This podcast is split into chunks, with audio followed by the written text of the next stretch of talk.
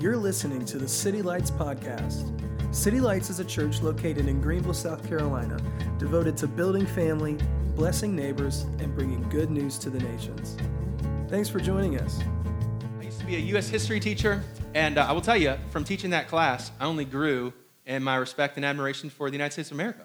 Like, I know it's uh, kind of faux pas, I guess, these days, or something like that, to say that it seems to, it's like become hip to uh, kind of, um, uh, kind of uh, think about some of the controversies of the United States of America. I'll tell you one thing in, in teaching about the history of our country, alongside teaching uh, the 20th century uh, of other countries and other places, you realize that no matter where you live, you kind of are just picking to live with sinners of different cultures. and, uh, and really, it's a, it's a choice of which kind of sinner do you want to live with. And so, at the same place as we're struggling all throughout the 1900s uh, with things like boycotts and, and bus seating and, and, segregation and, and Cold War and Vietnam and lots of uh, tumultuous things, uh, there's other places where they're just digging holes in the ground and just burying dead bodies into them. You know what I mean? And so, um, all that being said, um, you know, the country that we live in is, is, is an amazing place, uh, albeit that has imperfect people in it and leading it for sure.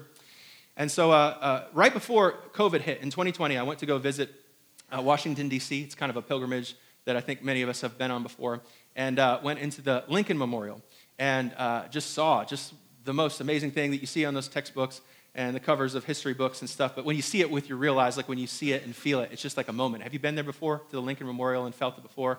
And there on the on the ground floor there is, is, is a little sign that says, and this is where Dr. Martin Luther King turned, turned his back towards Lincoln and went out towards the Washington Monument and gave the famous I Have a Dream speech. I mean, what a, what a hallowed, sacred place, you know, where everything out here in real estate is up for grabs and you knock down a building and everything's built since 1980s. There's, there's, a, there's something to having legacy, a monument, something that's in moving and, and staying there. And there's literally grown men that are in the Washington or Lincoln Memorial or Lincoln, Lincoln Monument there, like weeping over the speech, the speech that's behind it. This, the speech is the second inaugural address right between you know, the middle of the, of the Civil War trying to hold the nation together in what I'm sure was a very tumultuous, divisive time. And I'll just read a couple of the, the words there. Um, I feel like the speeches uh, that our politicians give today are a different brand of speeches, I feel like. I feel like there's a little bit more eloquence in, in these words here. But there's this last paragraph as he kind of, in the middle of the Civil War, gives the beginning of the second inaugural address with, address with malice toward none, says Lincoln, with charity for all, with firmness in the right as God gives us to see the right uh, let us strive on to finish the work we are in, to bind up the nation's wounds, to care for him who shall have borne the battle, and for his widow, and for his orphan, to do all which may achieve and cherish a just and lasting peace among ourselves and with all nations. Man, I mean, I don't know what part of you're from and how you think about American history and what is good and the highs and lows, but those are powerful words. And again, uh, you know, we can kind of choose where we decide to place our zip code and our residence, but everywhere we live is going to have sinners, um, the people that we live with and the people that lead us. And so I made this remark to Kyra as we, you know, stepped off of the steps of that, experiencing it, you know, for the first time, um, having read about it so many times in, in, history book and talking about it with 16-year-olds, uh, is that, you know, the story of America is not so much really about the system as it is about the people. You know, there's a lot of countries uh, that exist today that have you know, constitutional democracies, they have bicameral legislatures, there's places that vote on things all over the world that don't act and walk and talk like America. Like, it's not the system that makes America America.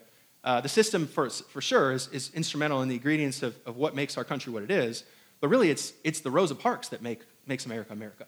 It's Abraham Lincoln that makes America America. It's the pioneers, it's the, it's the, uh, the, the gold rush of 1949, you know? It's, it's Michael Jordan. Like, that's what makes America America. And so Tim Keller, he has, he has a great quote about kingdom. I love it. He says, You know, the thing is about democracy is we put up democracy because democracy is our medicine. Democracy keeps us safe. But every man, woman, and child in every place across the globe uh, will tolerate democracy but hungers for kingdom. Wants to live somewhere where right is right and wrong is wrong, where things are not just safe but they're good. Where we're, where, where we're not just avoiding the dangers of tyranny and peril, but also embodying things like virtue and kindness and justice and righteousness. These are the types of things that really make what a country is what it is. And so, um, and so uh, I guess it was a couple years ago, you know, uh, 34 million Americans that have nothing to do, you know, with the UK, people like you and me that live here in South Carolina or California or New York, 34 million of them, about one third of the uh, population that watched the Super Bowl, tuned in to watch the royal wedding. The royal wedding of, of uh, I guess, what is that, William and Kate? Is that them? I don't know much about them, and I don't know if you do, but, you know, we're so intrigued, right? At, at, at, is that not William and Kate? Who are they? Harry? I got the other ones wrong. So both of them, Harry and Meg, William and Kate. I didn't watch it, okay? That's the point. So, but 34 million people says something that in the middle of the day we're going to turn on our television sets to watch a wedding. You didn't even go to your cousin's wedding this summer. You skipped it, and here you're watching Harry and Meghan's wedding. What is it about when kings were kings and queens were queens? What is it about when loyalty was loyalty and justice was justice? When was things not just safe but good? Like we know that all kingdom brings tyranny and everybody ultimate authority ultimately brings ultimate corruption and those types of things, but ultimately deep down inside we still wish there was such a thing as a good king and a good queen and maybe that's the reason reason why we watch it. Even our even our stories and mythologies, the Black Panther, the Lion King, the Lord of the Rings, um, Camelot, all of these memory traces deep inside of our heart and our soul talk about this bad kingdom where a bad king ruled poorly one day and brought all selfishness to himself. It could be named Scar, it could be named Darth Vader, whatever. And then there's this bad season. But off in the distance, off on the horizon, I wonder if there's a king that will come to save us. I wonder if there's a king that could bring a golden era. As much as we, we fear monarchy, we hunger and, and, and, and desire and long for kingdom. And so, what Tim Keller says is that when we don't find kingdom in, in our Oval offices, we look for it in our celebrities or other places. And it's a great question, isn't it? Like, why are we so up in arms that Tiger Woods falls as a celebrity? We didn't hire him to rule us, we hired him to play golf. But yet we get strung up on that. Like, why do I care? You know? Like, did I expect more from Will Smith based on what he's going to do on the Oscars than, than he actually did? Like, why is it that I'm so up in arms by some guy who I hired to play a policeman on TV, does something in his living room that has nothing to do with me, other than the fact that I might want him to be my king? And so, in the middle of all that clamor at that award show, a guy gets up in front of 12 million viewers, less than the wedding, smacks another comedian in the face, and we can't stop talking about it for three straight weeks. I mean, it's memes galore all over, you know, the internet. Everybody has profound, I mean, emotional feelings about this. Like, we want the kings to hold court for us and to tell us the difference from right and wrong because the scales of justice we know don't really exist in the Senate. They exist with some other form of royalty that we want. And so, so Denzel stands up and he says, You know, sometimes when you're the highest place in your life, the devil might come and get you. And it was almost like the whole country had a church service. Amen. Denzel Washington. But Denzel Washington's a good looking guy. And he's been faithful to his spouse.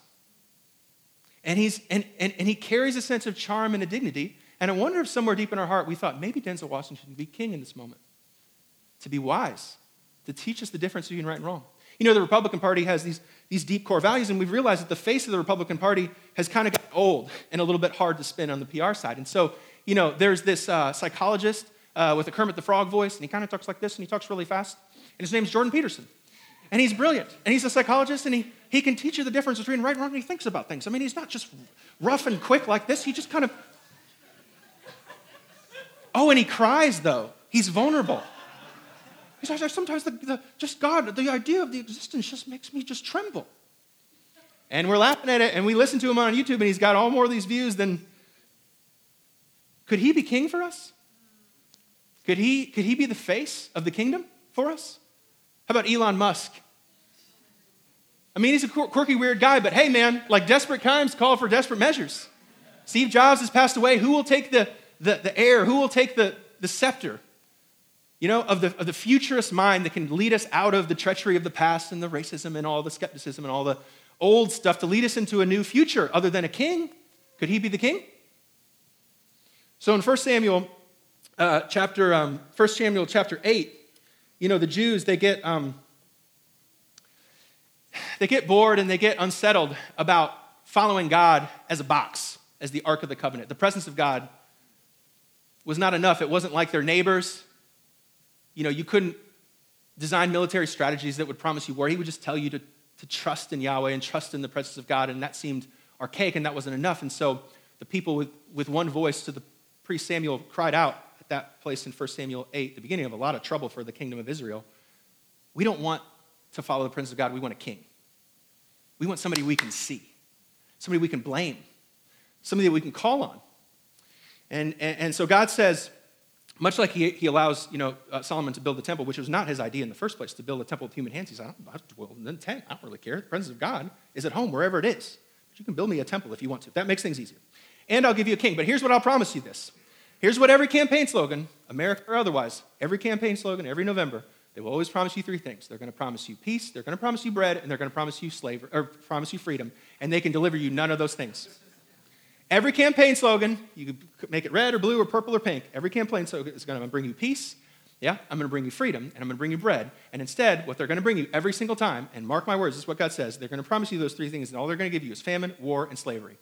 Every single one of them. Because every human king has a throne, and under the reign of Adam does not have God sitting on it. Yahweh was meant to be man's king because, because he was too elusive to follow and too fearful to trust and to surrender to. We wanted a king of our own. And so this is what Yahweh says, 1 Samuel 8. Samuel told all the words of the Lord to the people who were asking him for a king, and he said, This is what the king who will reign over you will claim as his rights. You know what? You know what kings and chancellors and emperors and presidents, they're all going to do.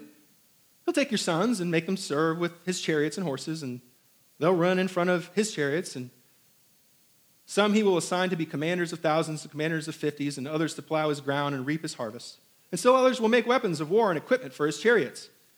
He will take uh, your daughters to be perfumers and cooks and bakers, and he will take the best of your fields and vineyards and olive groves and give them to his attendants, and he will take a tenth of your grain and your, vin- and your vintage and give it to his officials in attendance. Your male and female servants, the best of your cattle and donkeys, he will take for his own use. He will take a tenth of your flocks, and you yourselves will become his slaves.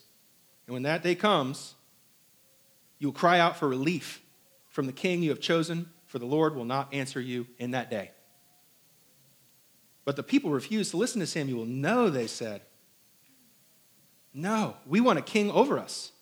Then we will be like all the other nations, with a king to lead us and to go out before us and fight our battles. And when Samuel heard all that the people said, he repeated it before the Lord, and the Lord answered, Listen to them and give them a king just like they want. Translation Every king that ever sat on a throne always fell down and let, and, and let the people of God down and let the people of the world down.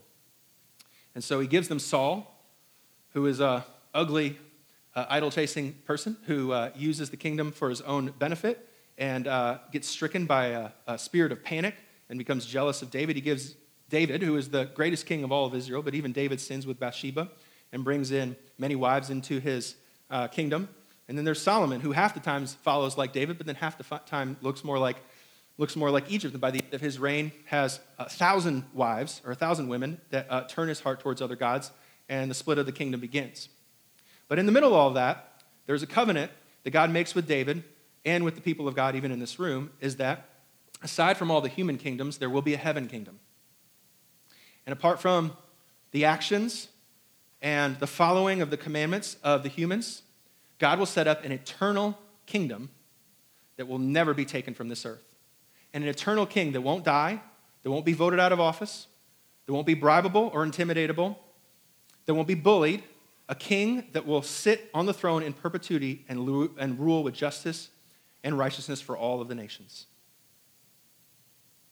And his name is Jesus.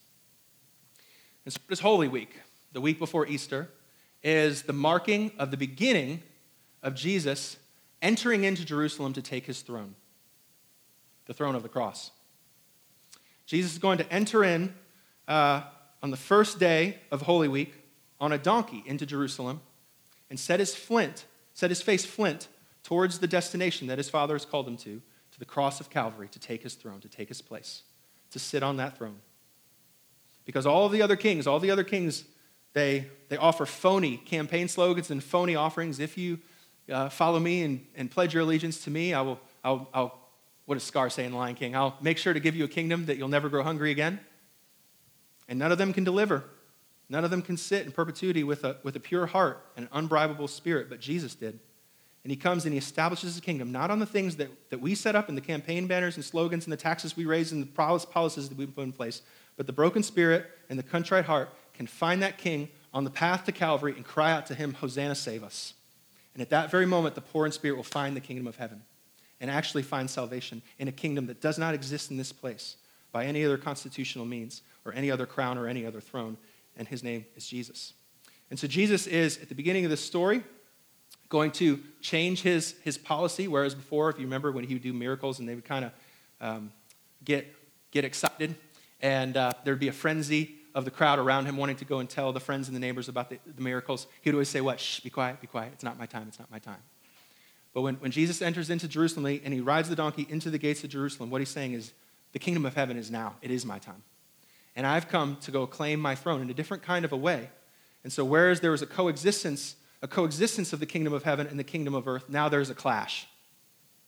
And Jesus is going to square up and say some mean, harsh things to some people that need to hear him. He's going to turn over some tables. He's going to point some fingers. And he's going to collect probably the greatest crowd. You know, in the, in the Jewish calendar, usually it's like 50,000 people that were in Jerusalem at that time during Passover, 200,000 people to all create this spectacle. Is that there are, there are 193 flags that exist today in the world, but there's only two kingdoms the kingdom of man and the kingdom of heaven. And I've come to bring the kingdom of heaven for all that would repent and receive it.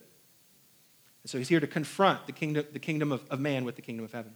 So this is, what, uh, this is how, this is how the, the showdown takes place.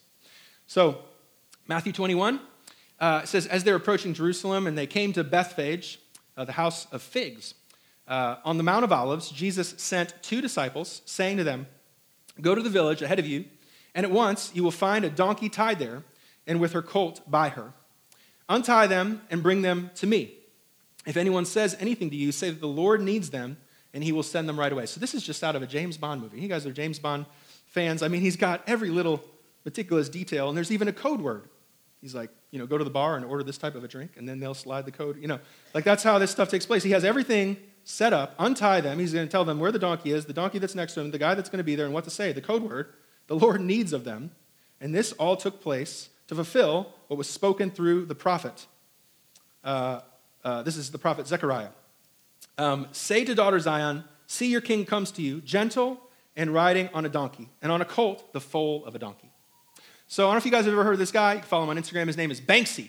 And so Banksy is this kind of like um, uh, political activist person. Um, we're not even, I think, sure exactly who he is or what his real name is or whatever, but he kind of goes around and he uses um, uh, kind of graffiti and public places to create kind of political cartoons and send different messages here. And so there's a lady on the bus underneath the you know machine hand of, uh, of the system or something like that. And so there he is making a comment about um, humanity and uh, its, its systems, either just or unjust.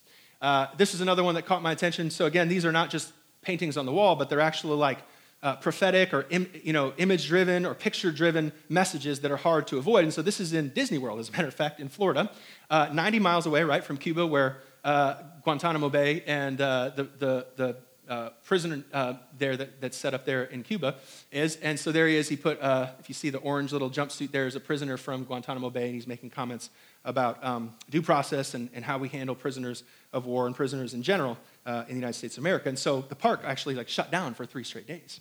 And um, I bring all that up because uh, whatever your take is on the messages of Banksy's, the means and the way that he did it is, is a lot like the prophetic, uh, the prophets of old. When you think about a guy like Ezekiel who actually made dirt pies that he had to eat and put poop inside of it in the book of Ezekiel, it was sending the message that the people of Israel are eating garbage, you know, like from the nations. Instead of worshiping God, they were worshiping uh, the idols. And so he would not just preach a message, but actually give an image and use, use his life on the side of the street or something like that, laying down and eating dung off the street to show something that God wants to say. You know, he had the prophet Hosea, some of you guys know, marry a prostitute, right? And so that's his picture of saying Israel is like a prostitute, run after other gods. I'm going to send you know, this guy who's a prophet, I'm not just going to have him preach about, you know, not running after other gods. I'm going to have this guy marry a prostitute and have his life serve as the message. Okay? Some of you guys think about, you know, prophecy is uh, tough and you'd be scared to be a prophet. Well, uh, think about Isaiah who had to be naked for three straight years, just walk around naked to illustrate some of the shame. And so a picture is worth a thousand words. I guess that's the moral of the story. And, so Jesus is entering in on this donkey. And so, you know, if Banksy is making a, a conversation there about the Guantanamo Bay uh, prison thing, and if if, if, if Isaiah is making this claim about the nakedness and the shame of Israel, what is Jesus doing? What's he doing? And so he's entering in on a donkey.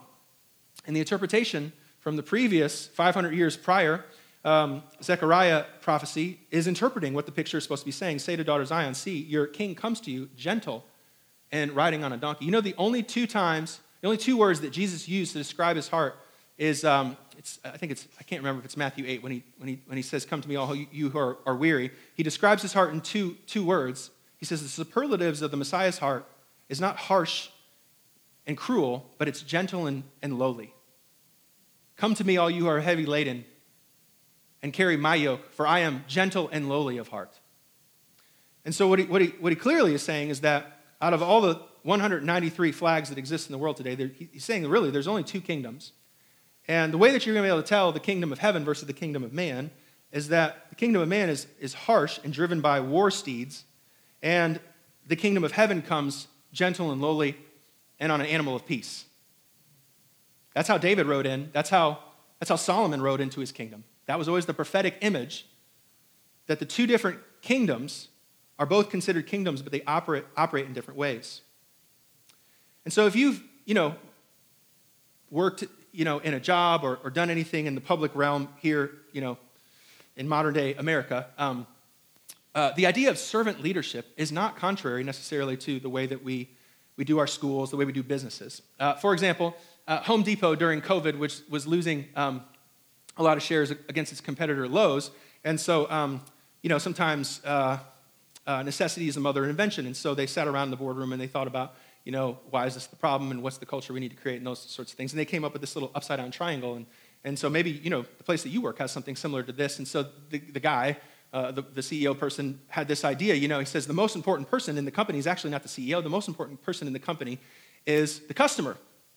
Because the customer is the one that's telling you whether or not you're winning, because the customer is always right right? So he's saying the way that you should look at your business is this way turn the triangle upside down and say, look, the customer uh, there is actually the CEO. Make the customer the CEO. Fire the CEO, make the CEO, or make the customers the CEO, make them the ones that make the decisions. And under that, make the frontline associates, the people that you f- see at the checkout counter and you know you pay, those people are the second in command, and then third would be the field support, those regional director people, and then the corporate people, the people that live out wherever they live in California, uh, those people are not very important, then the CEO should be the bottom. And this is upside down management, right? So, can I propose to you that the world can, can very easily and with great profit and great return imitate the kingdom of God, but can't replicate it? Because here's the deal at the end of the day, those field line associates are not going to give away that lawnmower for free. The gospel does not come to sell you anything, right? It's come to give you something. So, as much as we want to um, co opt and take and, and, imitate and use, I think it's a great idea to use this kind of a concept. At the end of the day, that CEO is not going to die for his corporate support. And that's the difference between the kingdom of man and the kingdom of heaven. The kingdom of man can duplicate and replicate, right? Or can, can imitate it, but it cannot replace it. The kingdom of man, in its ways and in its governing bodies and its spiritual posture, cannot imitate the kingdom of heaven, right? Because the kingdom of man can visit humility, but the kingdom of heaven lives there. Mark this, this note, right? When, when Jesus comes into Jerusalem on the donkey, he doesn't get off the donkey and immediately demand that he's now going to be the high priest and kick Caiaphas off the stand. Nor does he demand that he's the emperor of Rome. He takes the donkey and doesn't get off of it. He rides the donkey all the way to Calvary and then gets on the cross and dies to it. And oftentimes the kingdom of man will replicate it for long enough to seek its own promotion and seem, seem humble without actually being it. But for the kingdom of heaven, the kingdom of heaven does not use humility as a pathway to exaltation, it sees humility as exaltation itself. That it actually sees the changing of diapers for a baby as royal. And this is completely upside down for us because even in church, we'll tell people, you know, well, you got to be a David too and go live in the field for seven years, then you can become a megachurch pastor. Right? So, what's the hidden message? Is that humility is a vehicle to get to royalty, but Kingdom of Heaven says that humility is royalty. That you at the table with your spouse, praying for your husband, praying for your wife, caring for your kids, being the last, being the least, sitting down there leading without looking over your shoulder about who's going to reward you and elevate you somewhere else than that place shows you don't have an understanding of what royalty actually is and therefore um, have no place in it. And so Jesus is, is painting a very loud message that the kingdom of heaven and the kingdom of man, they operate in completely different ways. And to see a king riding in on a donkey as opposed to a war, war steed is a spectacle. But he's made no mistakes. He's, he's taken care of every detail, and he's, he's thought through every prophetic image, and he is making a loud and resounding message that any man or woman or child that wants to lose his life could find it in him. To not to visit the kingdom of heaven, but to live there. To die to the kingdom of man and find life for the very first time. And so, in this little moment, uh, controversial, provoking, stirring moment, there's these two different crowds that begin to clamor. And so, Maybe you've heard the story before in verse 6. The disciples went and did as Jesus had instructed them. They brought the donkey and the colt, and they placed their cloaks on them for Jesus to sit on. A very large crowd spreads their cloaks on the road, while other cut branches from the trees and spread them on the road. And the crowds went ahead of him. Those that followed shouted, Hosanna, son of David. Blessed is he who comes in the name of the Lord. Hosanna in the highest heaven. And when Jesus entered Jerusalem, the whole city was stirred and asked, Who is this? And the crowd answers, This is Jesus, the prophet from Nazareth in Galilee. I've been a youth pastor before, so they usually get the youth pastor to preach on Palm Sunday, you know. So I preached this sermon, uh, this text a few times, and um, I've actually seen lots of different commentaries about who the crowd is, because that's what's really important. You know, the scripture's opening us to us and realizing, like, we're not just onlookers onto this scene, we're participants. We are one of these people. We're either in the crowd, right? Uh, in, in, in the crowd, shouting out to Jesus, identifying him as Messiah and saying, therefore, save us, or we're the one jeering at him in front of the Romans saying, crucify him. And, um, and I preached it a lot of different ways, and I'm not exactly sure where I would even land today. But is it that the crowds changed their tone? Like, in, in other words, were the same people shouting, uh, Hosanna, save us, the same exact people that would later shout, you know, shout out, crucify him, just because their hearts changed? Or are they two and different and distinct people? I'm not really sure. But what we do know is that the Spirit of God, if it occupied that moment, uh, would not have been saying the, the former, would have been saying the latter. They would, the Spirit of God would have agreed with the people of God in this moment to say, I've seen a, a, a dozen kings before, thousands of kings before, but this is the only one and true living God. This is the king that has come to save Israel. And so here's my little hypothesis after preaching the sermon a few different times is that, um, that probably the people of God that are in that moment agreeing with the Spirit of God to prophesy the Word of God about who Jesus is and what he's come to do Probably my opinion would be that the reason why they have faith churning up inside them to shout out that prophecy uh, is probably because they've lost faith in almost everything else. The people that Jesus identifies in the temple that cry out, Hosanna, save us, are children, little people. You know, the little people with the goldfish and the spit and all that kind of stuff. They don't have a lot of other faith or guile or, or hurt or woundedness that they would cry out to another king. They just simply saw Jesus and called him who he was. And the other group of people apparently don't have enough money to find a, a decent sacrifice to sacrifice on Passover, and so they're buying pigeons. This is probably the poor people. This is just my hypothesis that oftentimes the people that have the least faith in the kingdom of man are most likely to have faith in the kingdom of heaven. And so you might have a story like me. Uh, I told you my flirt to convert story. Kyra batted her pretty little eyes at me, and I followed her youth group, and that was the end of it. You know? In the meantime, there's a church involved, and there's a youth pastor involved, and there's a guy who knew my name, and he came to the tennis match, and he followed up with me, and he cared. And that's what mattered most. Uh, and uh, he had a really funny voice. He used to lift weights, and he called his wife, Rhonda. This is my, this is my wife, Rhonda. And he had a T-Bird. It was like a 1980s car that he like waxed too many times, but it was still really ugly. And he like opened the door, and it caught my attention. He went on, and he, he pastored a big church in Orlando, and uh, it, it, grew. It was one of the fastest growing churches in America. It grew from whatever it was, a little small group. And he was 23 years old. He planted his church. And in five years, I think it was like 5,000 people, or something like that. I got down from a sermon. It might have been a, public, uh, a Palm Sunday sermon one time as a youth pastor. And a guy pulled me aside and said, Hey, I was talking about this guy, Isaac, and um, he said, um, Hey, you might want to want to check on your youth pastor. I used to go to that church and um, kind of had some bad news. And so I Googled them. I remember um, I was at Chin Chin over on Butler Road, right there. Um, I mean, no harm done, but it was, I was not, I was not, it was probably, possibly the moment, but also the ingredients of the noodles, and I was just not enjoying it. And um, uh, the, the Google thing that I read is that, uh, that Isaac had uh, been unfaithful to his wife and been disqualified from ministry. And I just felt sick to my stomach, mainly from the noodles, but also from the heart sickness. And it felt like not only my faith in people, but my faith in Jesus was shaken. Because I had to work through, like, what really was the work of God and what was the work of man. That's really the harm done.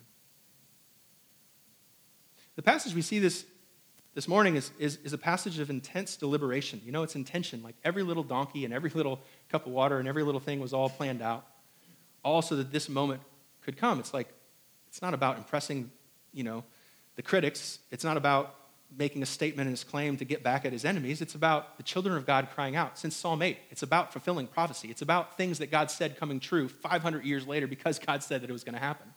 And God has not wasted any moment of pain in any of these people's lives to get them to lose faith in anything they need to lose faith for to cry out. What if I told you that sometimes I've witnessed and testified to the fact that God will shake our faith in people so we'll finally have faith in Him? And He's not wasted any of that pain and any of that heartache of the people that have let you down because people will let you down. And maybe the good news of the gospel will visit you even through some of the dismay of seeing churches and pastors and people that we love and follow, that we might find the brokenness of man so we might turn and find the healing of Jesus. That sometimes he'll allow people to let you down, right? So that Jesus can actually lift you up. So that on that Sunday, that next Easter, whereas before you might have had your heart divided to believing in the salvation of another king or another man or another person with a face and a name and a brand and a website, you have no other faith in that moment, on, on that Easter, when he's broken down all those other thrones, that you might cry out to Jesus and finally find salvation. What if he causes us to lose faith in people that we might have faith in him? And so he enters into the temple. We really see his destination when he gets on the donkey. He's not just going for a ride, he's going somewhere on purpose. He has his head set towards a very distinct place. The place is the temple of God. It's the place that Solomon built. You know, it was um, it was a, a compromise that God, I suppose, to say, you know, I didn't tell you to build the temple, but I'll allow you to do it. You could put all the gold you want on it, and you could put all the marble and make it attractive and put it in the middle of Zion. And, you know, but if you follow the command, the Spirit of God will dwell there, and that's what the promise has been, whether it's in a tent, a tabernacle, or a temple. So he's going to this place as this great reunion. Verse 12 Jesus entered the temple courts and drove out uh, all that were buying and selling there and overturned the temples or the tables of the money changers and the benches of those selling doves. I mean, this was supposed to be a great family reunion, man. It was supposed to be the temple of God, the very place where heaven and earth dwelled, the tabernacling of heaven and earth, the Spirit of God, where the people of God could gather around the prophecy of the one who actually just entered in the room. They were sacrificing and making blood sacrifices that would point to the sacrifice that would end all sacrifices. And here's the Spirit of God, the people of God, and, and, and the Son of God are in the room, and we're making money. We're making money, we're making profits. Isn't it written, he says to them, My house will be called a house of prayer? And you're making this thing a den of robbers? But then the real, you know, even with man's ugliness and its parading and charades and all, the, all that stuff, the Spirit of God and the kingdom of heaven continue to do what it does in the middle of all that. And so in verse 14, he, he has his own temple because he's the temple, and wherever he is, the Spirit of God dwells, and the people of God will be drawn to him, and so who cares about the temple? So, verse 14, the blind and the lame come to him at the temple, and they're healed. There it is. The kingdom of man comes to rob, and the kingdom of God comes to heal. For anybody would call out to him on the street, Son of David, don't pass me by. So the blind and the lame, they come to him at the temple, they're healed. And when the chief priests and the teachers of the law saw the wonderful things that he did, and the children shouting in the temple courts, Hosanna, son of David, they were indignant. Do you hear what these children are saying? They asked him. Yes, replied Jesus. Have you never read from the lips of children and infants, You, Lord, have called forth your praise? And he left and went out of the city of Bethany, where he spent the night. And so, at the heart of every kingdom in Israel or in Judah, the southern tribe, was a king. And in front of every one of those kings, although they promised peace and bread and safety and freedom, they only delivered slavery. Every single one of them down to the T. But in the middle of all that, while the kings were falling, the promise of God still continued to stand, and it delivered the king that the people never wanted. So here's the reality outside of 193 flags, there's only really two kingdoms. It's not just the kingdom of man and the kingdom of God, it's the kingdom of God and the kingdom of sin. The reason why injustice lives in any nation, you know why injustice lives in any nation? Why injustice lives in any church? Is because of idols in the heart. You want to know why college coaches can run around on campuses and not be challenged for their sexual promiscuity and their abuse of young people? You know why? Because we love to win. And if we love to win more than we love people and justice, don't be surprised when you get injustice. Don't be surprised when the American church wants to run like a machine and see buildings filled and people shouting and people wearing the t shirts. And when the pastor becomes a celebrity when they fall, it's because when you love momentum or you love the Spirit of God, don't be surprised when you get injustice. So at the end of the day, every king falls not because kings are bad, because there's idols in their heart. And Jesus has come to uh, restore the temple to do its intentional purpose, which was not to keep heaven from earth, but to join it. And that heaven would come to earth rather than people have to pay their way up to it. This is what the gospel says. And so, this is a hard word, but it's a word that I think we need to, we need to carry and we need to hear. Because it sounds good on a t shirt. And here's what you're going to hear. And I'm not here to bust on syntax, you know? It's not, it's not about necessarily the wording. But the truth of the matter is, anytime you have or wear a t shirt or you hear me preach it, sometimes I'll probably say it the wrong way. Let's go build the kingdom of God. You just heard false prophecy. Because the kingdom of heaven is not to be built. The kingdom of heaven is established with or without you. Therefore, the kingdom of heaven is to be believed and repented towards, but not built. So Jesus gives the constitution he, at, the, at, the, two sides of his ministry, at the beginning of his ministry on the mountain of Galilee and over here at the mountain of Olives. And he, and he has these, this seven point sermon. And, and he explains really what the kingdom of heaven and the kingdom of man is all about. And so I'll just show you the little crib notes of it all. But basically, this is what the kingdom of man does the kingdom of man is rich in spirit, and it believes it knows how to get to heaven. So it opens up an Instagram account and tells people what they ought to do to get the good life what kind of jeans to wear, what kind of car to drive, what kind of business to get into. And they stand at the door and they block people getting into heaven because of how flashy their smile is. And not only do they not allow people to get in, they don't enter in either. That's what the kingdom of man does. The kingdom of man does not handle its hurt and pain and sit before God broken. It fixes itself from the inside out and then starts a campaign movement to try and prevent whatever pain that they ever suffered to never happen again. They travel to all distant points of the globe, making converts of themselves, making converts of hell rather than the converts of heaven. And they try to eliminate the tragedies that they had, whether it be sexual abuse or whether it be, you know, tyranny or whether it be, you know, malpractice in church. And they go out and preach something that's not the gospel, rather than sit in the pain and the lamentation to mourn in front of God, experience the full weight of it, the pain, and therefore be comforted. They missed their comfort and they tried to be proselytes instead. That's what the kingdom of man will do. The kingdom of man will value what is shiny and gold and has money on it, and it will point to it as the false idol and sell you your healing over it. Be like me, and you can get this. If you had enough faith, you'd be like me and you'd drive the Learjet just like me. That's what the kingdom of man does. This ain't new. The kingdom of man loves to teach. It loves to tell other people what they ought to be doing. Have you opened up Instagram lately? This is what we do. We want to tell other people what they ought to be doing. Why? Because we don't want to deal with what we're doing. Because we're not hungry and thirsty for righteousness. And we want other people to do what we're not willing to do. And so we point the finger because we don't want to look in the mirror. And so we teach and we clean the outside. of The kingdom of man will be all fussing in the minivan with your kids and your wife and all that stuff. And you get up and, how you doing? Praise the Lord. Joy to the Lord. Right? Cleaning the outside of the cup, but hurting and needing mercy on the inside, giving sacrifice instead of mercy. The kingdom of man is divided in many ways, and it's got to spin a lot of political angles because there's a lot of you know, people that they need to impress and keep up with and tell the funny people these things and tell the Republican people these things, Democratic people these things. And so we're divided rather than being fearing God and fearing no one else, being pure in heart, simple in heart, and fearful of no one. The kingdom of man only sheds blood. And we'll set up statues and monuments of people that, you know, we, we say we would have followed Abraham Lincoln back then, but maybe we wouldn't. Half the country apparently didn't. And so we set up these, these, these figures in the past and these statues, and we claim justice off of the 2020 rearview mirror and maybe neglect the justice that's right in front of us to say the unpopular thing that the prophets did. And so, therefore, the persecuted people, the prophets, will be blessed, right? But the proselytes and the Pharisees will always become the vipers that kill them and they will be the snake that gets stepped on by the heel of Jesus. And so he lays those two things out the seven blessings and the seven woes. And they mirror completely the kingdom of man and the kingdom of heaven. And Jesus says that right in the middle of it. And the invitation for us for Easter is Mark 1. The kingdom of God has not asked you to come to it, rather, it has come to you. The kingdom of God is not like the kingdom of man. The kingdom of God has come near to you. And so, all that have ears, all that are like children, all those that have been let down and distraught and found the flaws and idiosyncrasies and the injustice of man, don't be surprised don't, don't be surprised and don't be dismayed. That every king that has been risen up is another king that falls, other than the only king, King Jesus.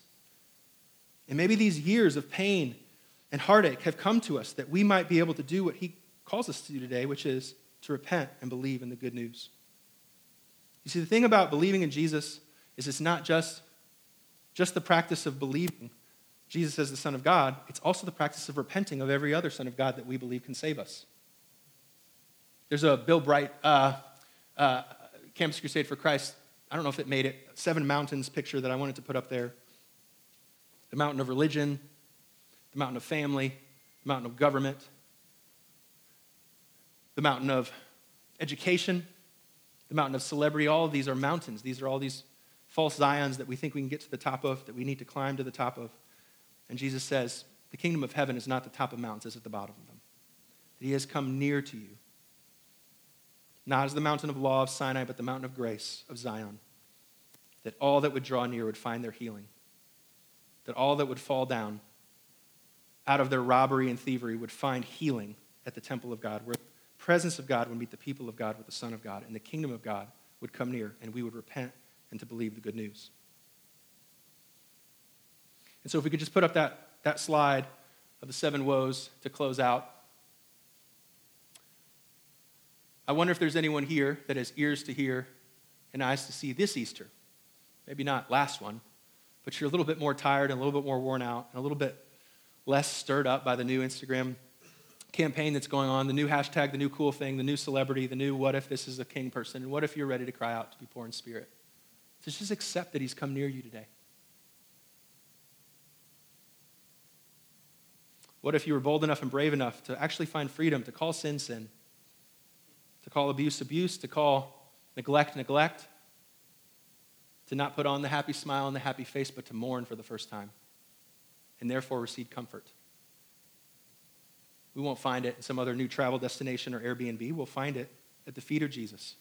And anyone that would mourn would not only save themselves heartache, but save the, the people that they're talking to the heartache as well The people that we would travel to. I wonder if there's anyone here that's meek enough to inherit the earth, to know that every building rises and falls, and all the real estate of Greenville and beyond, the shiny things of the world, they can't maintain the earth.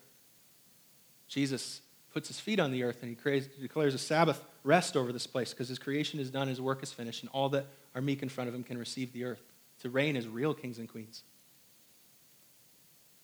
The hunger and thirst for righteousness to see the, the plank as more important than the speck, to not escape escape repentance by judging others, by casting the blame and projecting it on somebody else and what I'm the victim of, rather than just coming to the mirror and hungering and thirsting for righteousness and therefore being filled. I wonder if there's anyone here that would like to see the inside of their cup made clean, to actually find mercy as opposed to hypocrisy. I wonder if there's anyone here that's tired of being a divided heart and wants to be a, an integral person, like somebody that walks the same way in private as in public. That's the spirit of Jesus. That's what he's come to do. If there's anyone here that actually wants to be a peacemaker and not a peacekeeper, and stand for the word of prophecy that will call everyone else a liar, and Jesus the one that tell, tells the truth. I wonder if there's anyone here that's persecuted to be a, a child of God. And so, the kingdom of heaven, as much as we want to control it and consolidate it and market it and prove it can't be built. We want to get our hands on it, but has a Christian school ever create Christians? The faith of a principal of a Christian school might create Christians, but Christian schools don't create Christians. Has any church actually made everyone a Christian in their church? We can pray well and serve well, but at the end of the day, it's just obeying his voice. We can put a bumper sticker on it and say we're building the kingdom of God, but we're not building anything but man other than believing and trusting in the kingdom of God has come near. Even in our own households, can we really raise our kids? I mean, we can feed them, we can teach them, we can tell them the difference from right and wrong, but you guys know flesh can give birth to flesh, but only spirit can give birth to spirit. Because the kingdom of heaven cannot be built. It has been established by King Jesus, and therefore, it's not an if, it's an I will. It's what he's done. Thanks again for joining us. If you have been encouraged or challenged by this message, please give us feedback by leaving a comment on this podcast. For more information on our church, visit us at www.citylights.cc.